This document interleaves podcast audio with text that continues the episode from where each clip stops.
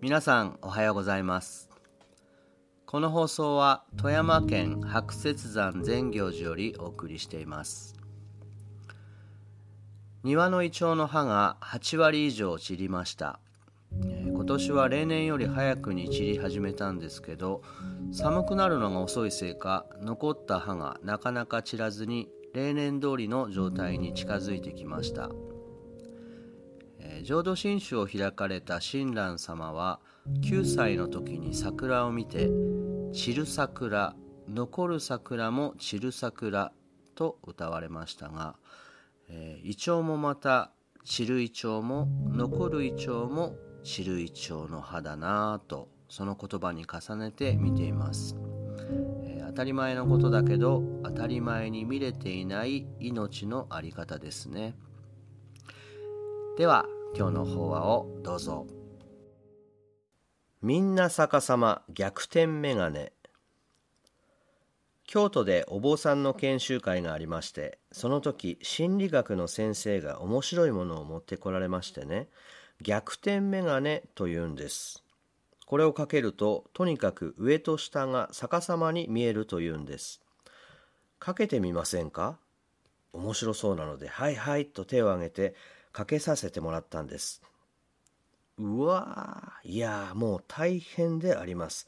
とにかく何もかもが逆さまで床と天井がひっくり返ってる歩こうにも一歩も動けない状態ですはいこの鉛筆をどうぞどうぞと言われてもその鉛筆がつかめない。何度か空振りを繰り返してやっと手にすると、さあ、あなたのお名前を。もうどうにもなりません。一生懸命頭を働かせて自分の名前を書こうとするんですけど、どうにもならない。しばらくかけていると頭が痛くなってやっとその逆転メガネを外させてもらったんですが字を見るとこれはもう赤ちゃんよりひどい裏返しになったり上下転んだり何のこっちゃさっぱりわからんものでしたで先生のお話を聞いてみるとこのメガネ1週間もかけているとちゃんと慣れてきて歩いたり食事をしたり字を書いたりもできるようになるとのこといやもう結構ですと逃げたんですが実は私たち生まれた時はどうやらこの逆転メガネで物を見るのと同じように見えていたんだそうです。それを周りの者がいろいろ教えて逆さまがまともに見えるようになってきたんだというんです。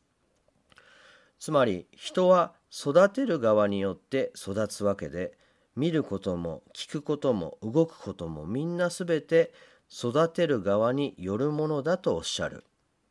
そういえばあのインドの狼少女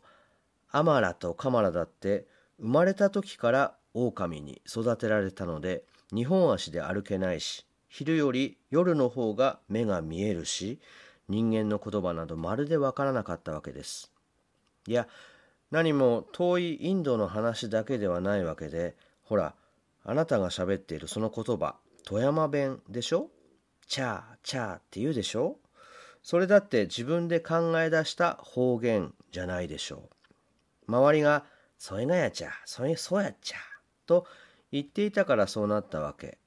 笑い顔だって、くしゃみの仕方だって、鼻のすすり方だって、ちゃんと育てる側に似てくるんですよね。まあそう考えてみると、2本の足で歩けるのも、日本のの